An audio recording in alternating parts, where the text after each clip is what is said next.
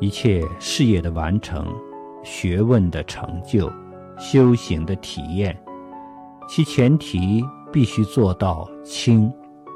做官要做清官，修行要有清净的道德、清净的梵行、清净的心地。喝水要喝清净的水，乃至世间常讲“黄河清”。圣人出，都是要求一个“清”字。